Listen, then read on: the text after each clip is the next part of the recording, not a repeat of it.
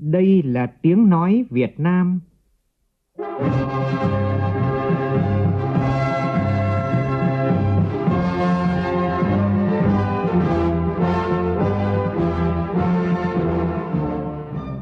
là tiếng nói Việt Nam, phát thanh từ Hà Nội, thủ đô nước Cộng hòa xã hội chủ nghĩa Việt Nam.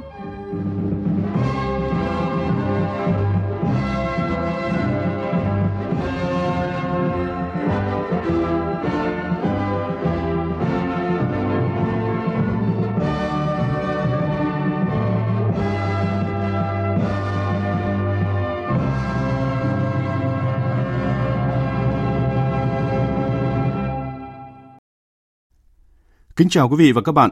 Mời quý vị và các bạn nghe chương trình Thời sự sáng của Đài Tiếng Nói Việt Nam hôm nay thứ năm ngày mùng 2 tháng 4 năm 2020, cũng là mùng 10 tháng 3 năm canh tí là ngày dỗ tổ Hùng Vương. Chương trình có những nội dung đáng chú ý sau.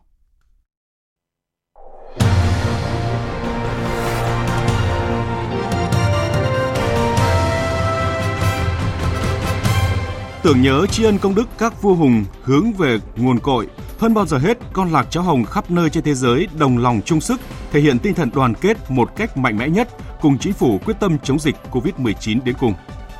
Trong chương trình, biên tập viên Đài Tiếng Việt Nam có bình luận hướng về cội nguồn dân tộc bằng những việc làm thiết thực. Ước tính gần 20 triệu đối tượng chính sách và người lao động được thụ hưởng từ gói hỗ trợ người lao động của chính phủ để đối phó với tác động tiêu cực của dịch COVID-19. Khẳng định dịch COVID-19 vẫn nằm trong tầm kiểm soát nhưng Hà Nội cảnh báo đã có những trường hợp từ F2 trở thành F0.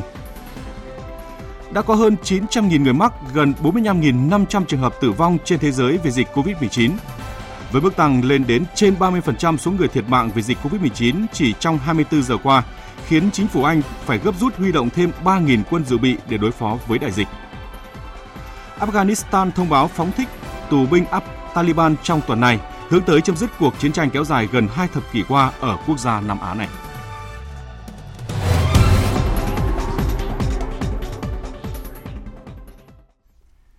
Bây giờ là nội dung chi tiết.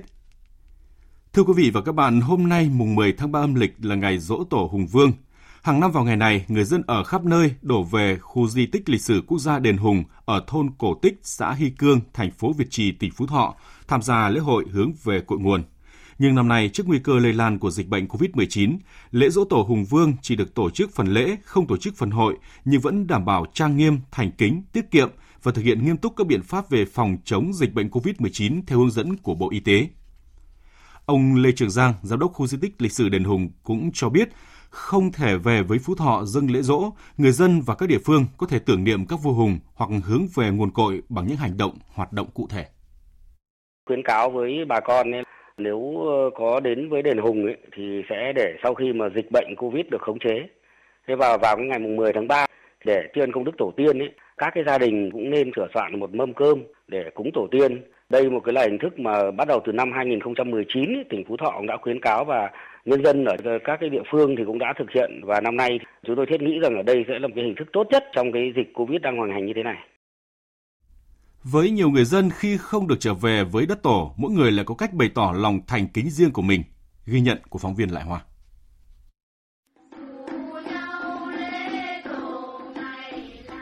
Dù ai đi ngược về xuôi, nhớ ngày dỗ tổ mùng 10 tháng 3. Đã hơn 40 năm, năm nào cũng đúng ngày này, bà Tạ Thị Nghinh ở Phú Thọ cũng lên đền Hùng để thắp hương tưởng nhớ các vua hùng. Nhưng năm nay, gia đình bà thực hiện nghiêm chỉ thị của Thủ tướng – thực hiện cách ly xã hội để góp phần chống lại đại dịch COVID-19.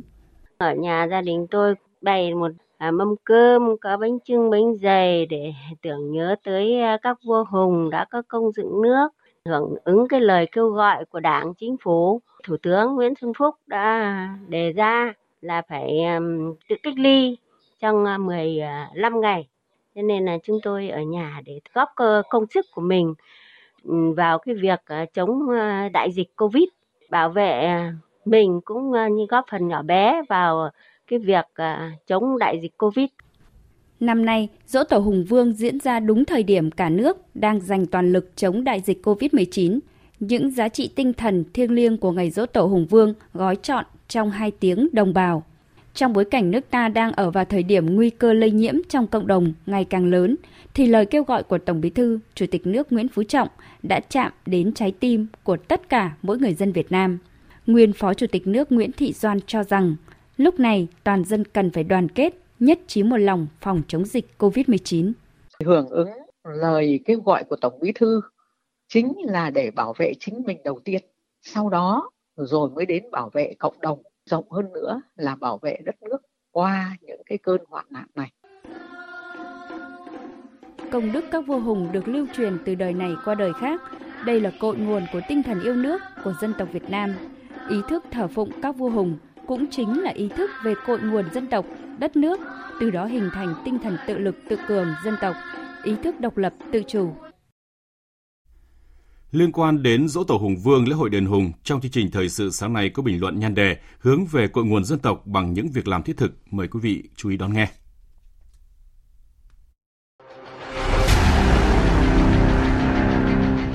Đẩy lùi COVID-19, bảo vệ mình là bảo vệ cộng đồng.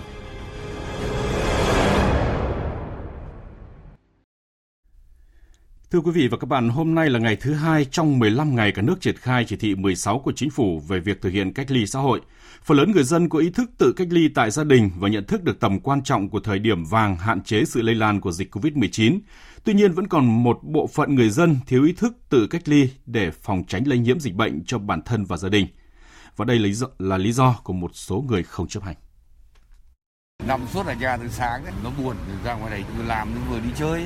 Có khách mấy đâu mà. Cái này là cả thành phố có phải mình mình đâu mà. Cái này khẩu trang rồi là qua cái vùng dịch thì mình hạn chế đi lại. Chẳng hạn thế mình không nên đi vào cái vùng quanh vùng. Mình cũng muốn ở nhà nhưng mà vấn đề là ở nhà kinh tế của mình ai là người lo cho mình. Tôi mặc dù là lúc cấm nhưng mà mình cũng đi hạn chế thôi, đi thôi là được. Rất mong người dân hãy tuân thủ những quy định mà chính phủ, Thủ tướng Chính phủ đã đề ra. Thực hiện giãn cách xã hội trong 15 ngày vàng này không chỉ bảo vệ mình, bảo vệ những người thân yêu của mình mà còn là thực hiện trách nhiệm công dân của mình trước đại dịch nguy hiểm này. Trước khi thông tin về số những ca mắc, những cảnh báo nguy hiểm và các biện pháp mà cả xã hội đang thực hiện để đẩy lùi đại lịch dịch COVID-19 thì xin cung cấp một số thông tin an sinh xã hội. Chính phủ tiếp tục thực hiện 3 nhóm giải pháp chính để nền kinh tế ổn định và có thể vực dậy được sau đại dịch trong đó đề nghị nâng từ 30.000 tỷ đồng lên 150.000 tỷ đồng để hỗ trợ doanh nghiệp. Đối với người nghèo, người yếu thế và lao động mất việc làm, chính phủ sẽ sớm ban hành gói chính sách hỗ trợ. Bộ Công Thương đề xuất giảm giá điện cho khách hàng và hỗ trợ tiền điện cho các bệnh viện, cơ sở lưu trú, khách sạn tham gia chống dịch COVID-19 lên tới gần 11.000 tỷ đồng. Ngân hàng Nhà nước Việt Nam áp dụng chính sách miễn giảm từ nay đến cuối năm một nửa phí giao dịch thanh toán qua hệ thống thanh toán điện tử liên ngân hàng – rất nhiều địa phương như thành phố Hồ Chí Minh, Bình Dương, Cần Thơ, Bến Tre bắt đầu hỗ trợ hiện vật và tiền mặt từ 50 đến 60 000 đồng một ngày đối với người bán vé số thuộc hộ nghèo, hộ cận nghèo và người khuyết tật. Qua hai tuần hưởng ứng phát động của Ủy ban Mặt trận Tổ quốc Việt Nam, đến nay tổng giá trị ủng hộ và đăng ký ủng hộ đã đạt trên 683 tỷ đồng. Trong đó, số tiền ủng hộ qua Cổng Thông tin Điện tử Nhân đạo Quốc gia đầu số 1407 là 107 tỷ đồng. Số tiền này đang tăng lên từng giờ Công ty cổ phần sữa Việt Nam Vinamilk vừa trao tặng phần quà trị giá khoảng 1 tỷ đồng cho hơn 3.500 các y bác sĩ, nhân viên y tế và bệnh viện nội trú tại bệnh viện Bạch Mai. Đó là các sản phẩm dinh dưỡng từ sữa tươi và nước ép hoa quả. Theo thông tin mới nhất, sau khi chính phủ công bố gói hỗ trợ người lao động để đối phó với tác động tiêu cực của dịch COVID-19, tối qua Bộ trưởng Bộ Lao động Thương binh và Xã hội Đào Ngọc Dung cho hay, ước tính sẽ có gần 20 triệu đối tượng chính sách và người lao động được thụ hưởng từ gói hỗ trợ này – theo Bộ trưởng Bộ Lao động Thương binh và Xã hội, dự kiến quy mô của gói hỗ trợ này sẽ vào khoảng 61.580 tỷ đồng, trong đó ngân sách nhà nước hỗ trợ khoảng 35.880 tỷ đồng. Chính phủ Hoa Kỳ cũng vừa công bố hỗ trợ các quốc gia thành viên ASEAN hơn 18 triệu đô la Mỹ để chống lại đại dịch COVID-19, trong đó có gần 3 triệu đô la dành cho Việt Nam. Tin của phóng viên Hồ Điệp. Trong 3 triệu đô la này, chính phủ Hoa Kỳ cam kết chính phủ Việt Nam chuẩn bị hệ thống phòng thí nghiệm – kích hoạt hệ thống giám sát phát hiện trường hợp nhiễm bệnh và giám sát dựa trên sự kiện, truyền thông nguy cơ, phòng ngừa và kiểm soát lây nhiễm. Trung tâm Kiểm soát và Phòng ngừa Dịch bệnh Hoa Kỳ cũng đã giúp đào tạo nhân viên y tế ở 15 bệnh viện thuộc 63 tỉnh thành trên cả nước nâng cao năng lực giám sát, báo cáo và thu nhập thu thập mẫu COVID-19, đồng thời hỗ trợ Việt Nam xây dựng các hướng dẫn kiểm soát và phòng ngừa lây nhiễm quốc gia đối với COVID-19. Theo báo cáo của Viện Vệ sinh Dịch tễ Trung ương, tới 6 giờ sáng nay đã ghi nhận thêm 4 trường hợp mắc mới, nâng tổng số bệnh nhân mắc COVID-19 tại Việt Nam lên 222 người. Trong đó một ca là người nhà đi chăm sóc bệnh nhân tại Bệnh viện Bạch Mai, 3 ca được cách ly ngay sau khi nhập cảnh, không có nguy cơ lây lan trong cộng đồng. Cụ thể như sau. Ca bệnh 219, bệnh nhân nữ, 59 tuổi, quốc tịch Việt Nam, quê Hưng Yên, đi chăm sóc người bệnh tại khoa thần kinh Bệnh viện Bạch Mai, cùng phòng bệnh với bệnh nhân số 133 ngày 16 tháng 3. Ca bệnh 220, bệnh nhân nam, 20 tuổi, quốc tịch Việt Nam, từ Pháp trở về nước ngày 17 tháng 3. Sau khi nhập cảnh, được đưa đi cách ly tại cơ sở cách ly tập trung tại Thạch Thất, Hà Nội. Ca bệnh 221, bệnh nhân nữ, 24 tuổi, quốc tịch Việt Nam, du học sinh tại Canada. Ngày 24 tháng 3, bệnh nhân từ Canada về Việt Nam có quá cảnh tại Đài Bắc, Đài Loan. Sau khi nhập cảnh, bệnh nhân được chuyển về khu cách ly tập trung thuộc Trung đoàn 834.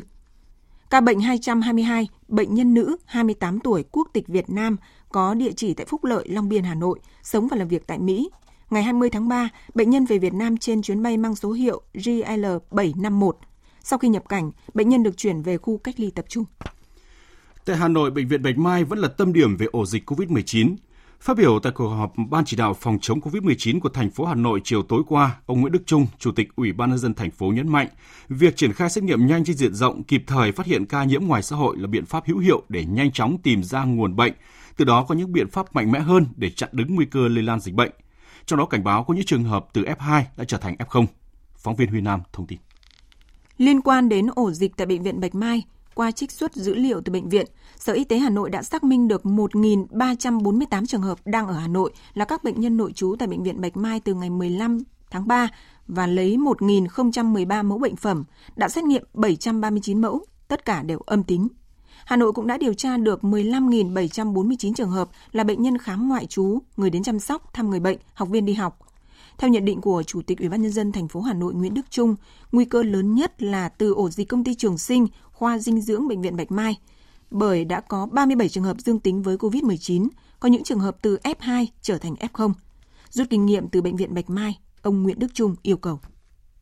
Chúng ta đang áp dụng rất nhiều biện pháp, trong đó có biện pháp mới nhất cái việc mà test xét nghiệm trên diện rộng để chúng ta có thể phát hiện ra những cái ca ngoài xã hội.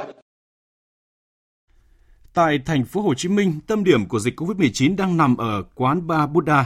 Hiện công tác truy tìm khoanh vùng các đối tượng có nghi vấn liên quan đến quán bar này đang được thành phố khẩn trương triển khai. Nhằm kiểm soát tình hình, cắt đứt chuỗi lây nhiễm cũng như phòng lây nhiễm trong cộng đồng, Trung tâm Kiểm soát Dịch bệnh Thành phố Hồ Chí Minh tiếp tục ra thông báo khẩn đối với những người từng đến quán bar Đa, số 7 đường Thảo Điền, quận 2, kể cả đã qua 14 ngày. Tính đến nay, cơ quan chức năng đã xác định được 222 người liên quan đến bữa tiệc tại quán bar Đa vào ngày 14 tháng 3, trong đó có 166 ca có kết quả âm tính. Thành phố xác định đây là một chuỗi lây truyền bệnh vì đã phát hiện 15 trường hợp nhiễm COVID-19 có liên quan, trong đó 11 trường hợp có vào quán bar và 4 trường hợp lây nhiễm do tiếp xúc sau đó. Ông Nguyễn Tấn Bình, Giám đốc Sở Y tế Thành phố Hồ Chí Minh khẳng định, đối với các ca có liên quan đến quán bar Buddha, Thành phố Hồ Chí Minh sẽ xem xét kỹ hơn. Đặc biệt là những trường hợp liên quan đến quán bar Buddha sẽ xem xét thêm những kết quả điều tra dịch tễ trước khi quyết định kết thúc cách ly và tiếp tục theo dõi về cách ly ở tại nơi cư trú. Trên thế giới, tính đến dạng sáng nay theo giờ Việt Nam đã có 930.506 người mắc COVID-19 với 46.774 ca tử vong. Trong số các trường hợp đang mắc bệnh, có 35.475 người đang trong tình trạng nguy kịch. Số ca nhiễm SARS-CoV-2 ở Mỹ đã vượt quá 210.000 người và chưa có dấu hiệu dừng lại. Trong khi đó, Mỹ tiếp tục đứng thứ ba thế giới về số ca tử vong do COVID-19. Phạm Huân, phóng viên Đài tiếng nói Việt Nam thường trú tại Mỹ đưa tin. Tính tới chiều ngày 1 tháng 4, số ca nhiễm SARS-CoV-2 ở Mỹ đã tăng quá 210.000 với hơn 22.000 ca nhiễm mới. Trong khi đó, Mỹ đã ghi nhận khoảng 4.700 trường hợp tử vong, tiếp tục đứng thứ ba thế giới sau Italia và Tây Ban Nha. Theo Viện Nghiên cứu Chính sách Kinh tế Mỹ, khoảng 20 triệu người lao động Mỹ có thể sẽ mất việc vào tháng 7 tới và điều này sẽ khiến tỷ lệ thất nghiệp tăng cao. Trong khi đó, Ngân hàng Đầu tư Toàn cầu Goldman Sachs đã hạ triển vọng đối với nền kinh tế Mỹ trong quý 2 năm 2020 với dự đoán tỷ lệ thất nghiệp ở Mỹ sẽ gia tăng 15% vào giữa năm nay. Phó Tổng thống Mike Pence nhấn mạnh việc tuân thủ các quy định giãn cách xã hội sẽ giúp cứu được nhiều người và hạn chế sự lây lan của đại dịch. Nhà Trắng đã quyết định kéo thời gian thực hiện giãn cách xã hội tới ngày 30 tháng 4. 563 người thiệt mạng vì COVID-19 trong ngày 1 tháng 4 tại Anh, mức tăng đến trên 30% chỉ trong 24 giờ, khiến chính phủ Anh phải gấp rút huy động thêm 3.000 quân dự bị để đối phó với đại dịch. Phóng viên Quang Dũng thường trú tại khu vực Tây Âu đưa tin. Số liệu được Cơ quan Y tế Quốc gia Anh công bố trong ngày 1 tháng 4 cho thấy, nước này tiếp tục ghi nhận số ca tử vong vì dịch COVID-19 lớn nhất từ trước đến nay trong một ngày, khi có thêm 563 bệnh nhân thiệt mạng. Đây là mức tăng hơn 30% chỉ trong vòng 24 giờ, và tổng cộng số nạn nhân vì dịch COVID-19 tại Anh đã lên tới 2.352 người. Số ca nhiễm cũng tăng nhanh, thêm 4.324 ca và hiện đã đạt mức gần 30.000 ca nhiễm bệnh. Thủ đô London là vùng chịu ảnh hưởng nhất tại Anh khi chiếm tới 1 phần 3 số ca tử vong. Các chỉ trích nhằm vào chính phủ Anh đang ngày càng gia tăng, đặc biệt trong việc triển khai xét nghiệm trên diện rộng. Đáng chú ý là mới chỉ có 2.000 nhân viên y tế Anh được xét nghiệm, trong khi theo báo chí Anh, có gần 1 phần tư nhân viên y tế Anh đang tham gia chiến đấu với đại dịch COVID-19, phải đối mặt với nguy cơ lây nhiễm từ bệnh nhân. Nhằm hỗ trợ hệ thống y tế, Bộ Quốc phòng Anh cho biết đã huy động thêm 3.000 quân dự bị tham gia chống dịch. Lực lượng này sẽ bổ sung cho gần 20.000 quân đã được huy động trước đó và sẽ tham gia chủ yếu trong lĩnh vực hậu cần và thông tin liên lạc. Nước Pháp tiếp tục hôm qua tiếp tục ghi nhận hơn 500 ca tử vong vì COVID-19, đưa số người chết vì dịch này vượt ngưỡng 4.000. Chính phủ nước này đã tính đến phương án dỡ bỏ lệnh phong tỏa trong vài tuần tới khi dự kiến dịch COVID-19 sắp đạt đỉnh tại một số nơi. Tin của phóng viên Huỳnh Điệp, cơ quan thường trú Đài Tiếng nói Việt Nam tại Pháp. 509 ca tử vong vì SARS-CoV-2 là con số mới được ghi nhận trong 24 giờ tại nước Pháp, tính đến chiều ngày 1 tháng 4 theo giờ Pháp. Như vậy, tổng số ca tử vong vì SARS-CoV-2 tại nước này kể từ đầu mùa dịch đã vượt ngưỡng 4.000. Trong những ngày này, các cơ sở y tế Pháp tăng cường xét nghiệm cho người dân với khoảng 32.000 xét nghiệm mỗi ngày, trong đó khoảng 30% số người được xét nghiệm cho kết quả dương tính với SARS-CoV-2. Tiến đến ngày 1 tháng 4, hơn 24.600 người đang phải nhập viện, trong đó hơn 6.000 ca bệnh nặng cần hồi sức cấp cứu. Đây là con số vượt quá khả năng ban đầu của hệ thống y tế Pháp, vốn chỉ có thể chăm sóc cùng lúc 5.000 ca bệnh nặng. Tính đến chiều ngày 1 tháng 4, gần 11.000 người đã được chữa khỏi bệnh. Lệnh phong tỏa toàn quốc dự kiến sẽ kết thúc sau ngày 15 tháng 4 tới, sau đó có thể tiếp tục được kéo dài hoặc được dỡ bỏ. Tuy nhiên, theo Thủ tướng Pháp Edouard Philippe, việc dỡ bỏ lệnh phong tỏa nếu diễn ra có thể sẽ không đồng loạt. Nous avons décidé du confinement en application Chúng tôi quyết định phong tỏa toàn quốc với một chiến lược cụ thể nhằm mục tiêu hạn chế số ca bệnh nặng, làm sao để số ca này không vượt quá khả năng tiếp nhận tối đa trong các bộ phận chăm sóc đặc biệt và hồi sức cấp cứu. Đây đương nhiên là chỉ số quyết định cho việc dỡ bỏ lệnh phong tỏa. Vì vậy, nhiều khả năng chúng tôi sẽ không dỡ bỏ lệnh phong tỏa một cách toàn bộ cùng một thời điểm và đối với tất cả mọi người.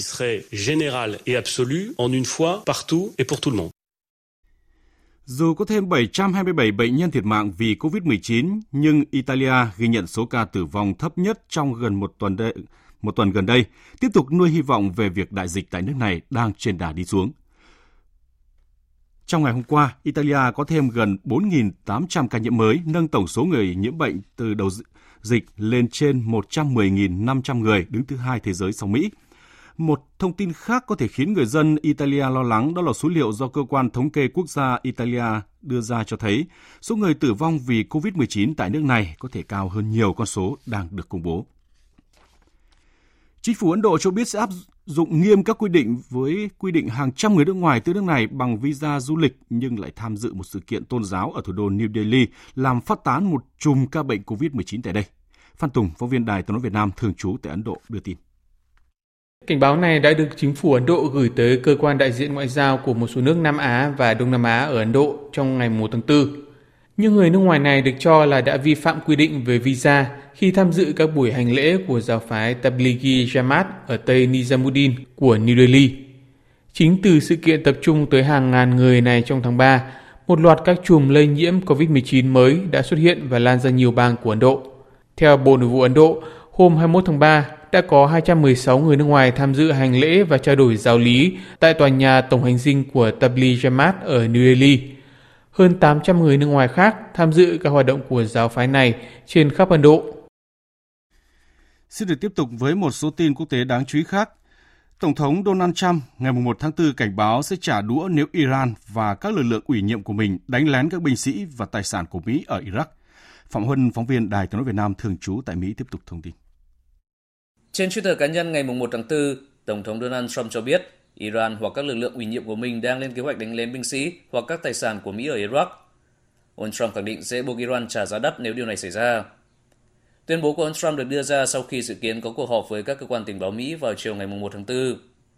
Quan hệ giữa Mỹ và Iran đã xuống dốc trong nhiều thập kỷ, đặc biệt kể từ khi Tổng thống Donald Trump rút Mỹ khỏi thỏa thuận hạt nhân Iran và tái áp đặt các lệnh trừng phạt kinh tế đối với nước này. Các quan chức Afghanistan cho biết trong tuần này sẽ phóng thích một số tù binh Taliban như một phần của biện pháp xây dựng lòng tin, nhân tố quyết định đối với thành công của thỏa thuận hòa bình được ký kết giữa Mỹ và Taliban nhằm chấm dứt cuộc chiến tranh kéo dài gần hai thập kỷ qua ở quốc gia Nam Á này. Theo phía Taliban, ít nhất 100 chiến binh Taliban bị giam giữ sẽ sớm được phóng thích.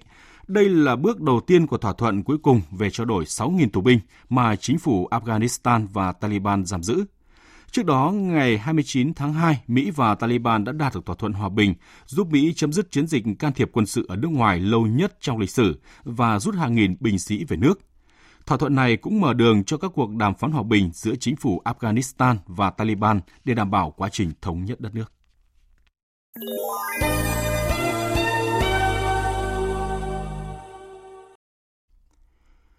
Thưa quý vị và các bạn, Dỗ Tổ Hùng Vương, lễ hội đền Hùng hàng năm là dịp để mọi người mang trong mình dòng máu lạc hồng, dù đang ở trong nước hay nước ngoài đều hướng về cội nguồn dân tộc, cùng chung sức, chung lòng xây dựng non sông đất nước ngày càng giàu mạnh. Năm nay trong bối cảnh Thủ tướng Chính phủ chính thức ký quyết định công bố dịch COVID-19 trên toàn quốc từ hôm qua và nhân dân cả nước đang thực hiện nghiêm chỉ thị số 16 của Thủ tướng Chính phủ về việc thực hiện các biện pháp cấp bách phòng chống dịch COVID-19 thì việc nhớ ngày dỗ tổ mùng 10 tháng 3 cũng đặc biệt hơn các năm trước. Người dân thể hiện sự tưởng nhớ tới các vua hùng, tới cội nguồn dân tộc bằng việc đồng lòng, chung sức, chung lòng, chống dịch COVID-19, thể hiện tinh thần đoàn kết dân tộc một cách mạnh mẽ nhất. Bình luận của biên tập viên Mai Hồng Nhan Đề hướng về cội nguồn dân tộc bằng những việc làm thiết thực qua giọng đọc của phát thanh viên Hùng Sơn. Con người có tổ có tông, như cây có cội, như sông có nguồn. Từ bao đời nay, trong tâm thức của mỗi người dân nước Việt, các vua hùng là quốc tổ có công dựng nên nước Việt Nam, là tổ tiên chung của toàn dân tộc. Mọi người đất Việt luôn tự hào mang trong mình dòng máu con lạc cháu hồng. Thờ cúng các vua hùng đã trở thành nét đẹp trong bản sắc văn hóa, đạo lý truyền thống của người Việt Nam, thể hiện lòng tôn kính của nhân dân ta đối với công đức của tổ tiên trong sự nghiệp dựng nước, trên tinh thần đạo lý uống nước nhớ nguồn. Trong suốt chiều dài lịch sử đấu tranh dựng nước và giữ nước, tín ngưỡng thờ cúng Hùng Vương được UNESCO công nhận là di sản văn hóa phi vật thể đại diện của nhân loại, đã trở thành sợi dây gắn kết cộng đồng, hun đúc lòng nồng nàn yêu nước của dân tộc, là điểm tựa tinh thần để nhân dân ta chiến thắng giặc ngoại xâm, bảo vệ giang sơn bờ cõi, xây dựng đất nước. Với việc Thủ tướng Chính phủ đã công bố dịch COVID-19 trên toàn quốc, 24 tỉnh thành phố công bố có dịch. Các giải pháp phòng chống dịch đã, đang và sẽ phải thực hiện một cách quyết liệt hơn. Ý thức của người dân phải được nâng cao hơn. Quốc dỗ Hùng Vương năm nay đặc biệt hơn mọi năm. Lãnh đạo tỉnh Phú Thọ nhấn mạnh, lễ hội đền Hùng dỗ tổ Hùng Vương năm nay chỉ tổ chức ba hoạt động chính là lễ dỗ Đức Quốc Tổ Lạc Long Quân, lễ dân hương tổ mẫu Âu Cơ được tổ chức vào ngày 29 tháng 3, tức ngày mùng 6 tháng 3 âm lịch và lễ dân hương dỗ tổ Hùng Vương sẽ được tổ chức ngày hôm nay, ngày 10 tháng 3 âm lịch. Các hoạt động đảm bảo trang nghiêm, thành kính, tiết kiệm, hạn chế đông người và đều phải thực hiện nghiêm các biện pháp về phòng chống dịch COVID-19. Tri ân công đức, báo hiếu tổ tiên, không gì bằng hoàn thành ước nguyện, gìn giữ, phát huy, nhân lên giá trị thành quả công sức tiền nhân để lại. Hướng về nguồn cội trong bối cảnh cả nước đang quyết liệt thực hiện phòng chống dịch COVID-19, Mỗi người mang trong mình dòng máu lạc hồng, dù đang ở trong nước hay nước ngoài, thì cùng với việc thắp nén tâm hương bái vọng tiên tổ đều hướng về quê hương đất nước Việt Nam bằng những suy nghĩ tích cực, có trách nhiệm và những hành động thiết thực. Phải thực hiện nghiêm việc giãn cách xã hội, bảo vệ sự an toàn của bản thân, gia đình và cộng đồng. Trung thực trong khai báo y tế, nhắn tin ủng hộ phòng chống dịch COVID-19. Mỗi người con đất Việt, dù ở bất cứ nơi đâu, giữ bất cứ cương vị nào đều có thể có những cách đóng góp trí và lực một cách hữu ích nhất cho cộng đồng, cho quê hương, đất nước. Đó có thể là những suất cơm, hộp sữa, chăm lo cho sức khỏe của đội ngũ y bác sĩ đang ở tuyến đầu chống dịch, là sự quan tâm chăm lo cho những gia đình neo đơn, người cao tuổi, các đối tượng gặp khó khăn vì dịch bệnh, là những sản phẩm nghiên cứu khoa học góp phần phục vụ tốt hơn cho công tác phòng chống dịch COVID-19, vân vân. Cây có gốc mới nảy cành xanh ngọn, nước có nguồn mới bể rộng sông sâu. Tinh thần hướng về cội nguồn, biết ơn tổ tiên cha ông, cần sự tư duy và hành động linh hoạt phù hợp với tình hình thực tế. Trong bối cảnh dịch COVID-19 diễn biến phức tạp khó lường, thành tâm hướng về cội nguồn, về quốc dỗ, với nén tâm hương và những việc làm thiết thực cụ thể, đặt lợi ích chung của quốc gia dân tộc lên trên hết. Cả dân tộc đồng sức, đồng lòng. Đó là cách mà mỗi người cần thể hiện để cùng đoàn kết vượt qua giai đoạn khó khăn. Quý vị và các bạn vừa nghe bình luận nhan đề hướng về cội nguồn dân tộc bằng những việc làm thiết thực. Trước khi kết thúc chương trình là những thông tin về thời tiết. Dự báo thời tiết Bắc Bộ và khu vực Hà Nội nhiều mây, sáng và đêm có mưa nhỏ, mưa phùn và sương mù, gió đông nam cấp 2, cấp 3, sáng và đêm trời rét, nhiệt độ từ 17 đến 26 độ. Các tỉnh từ Nghệ An đến Thừa Thiên Huế, nhiều mây, phía Bắc sáng và đêm có mưa, mưa nhỏ, phía Nam có mưa rào và rông, gió nhẹ, trong cơn rông có khả năng xảy ra lốc, xét, mưa đá và gió giật mạnh, nhiệt độ từ 20 đến 30 độ. Các tỉnh ven biển từ Đà Nẵng đến Bình Thuận có mây, ngày nắng, có nơi có nắng nóng, chiều tối và đêm có mưa rào và rông vài nơi, gió đông đến đông nam cấp 2, cấp 3, nhiệt độ từ 24 đến 33 độ. Tây Nguyên và Nam Bộ có mây, ngày nắng, có nơi có nắng nóng, chiều tối và đêm có mưa rào và rông vài nơi, gió đông cấp 2, cấp 3. Trong cơn rông có khả năng xảy ra lốc, xét, mưa đá và gió giật mạnh, nhiệt độ từ 20 đến 34 độ. Tiếp theo là dự báo thời tiết biển. Vịnh Bắc Bộ, Vùng biển từ Quảng Trị đến Quảng Ngãi có mưa rào và rông vài nơi, tầm nhìn xa trên 10 km, gió Đông Nam cấp 4. Vùng biển từ Bình Định đến Ninh Thuận, vùng biển từ Bình Thuận đến Cà Mau, khu vực Bắc và giữa Biển Đông, khu vực quần đảo Hoàng Sa thuộc thành phố Đà Nẵng không mưa, tầm nhìn xa trên 10 km, gió Đông đến Đông Nam cấp 4. Vùng biển từ Cà Mau đến Kiên Giang, khu vực Nam Biển Đông, khu vực quần đảo Trường Sa, tỉnh Khánh Hòa và Vịnh Thái Lan có mưa rào vài nơi, tầm nhìn xa trên 10 km, gió nhẹ. Những thông tin về thời tiết cũng đã kết thúc chương trình thời sự sáng nay. Quý vị và các bạn quan tâm có thể nghe lại chương trình trên trang web tại địa chỉ vv1.vn. Chương trình thời sự sáng nay do biên tập viên Đức Hưng biên soạn và thực hiện với sự tham gia của biên tập viên Ngọc Trinh, phát thanh viên Quỳnh Anh và kỹ thuật viên Tại Tre. Chịu trách nhiệm nội dung Nguyễn Thị Hà Nga. Cảm ơn quý vị và các bạn đã để tâm lắng nghe. Xin chào và hẹn gặp lại.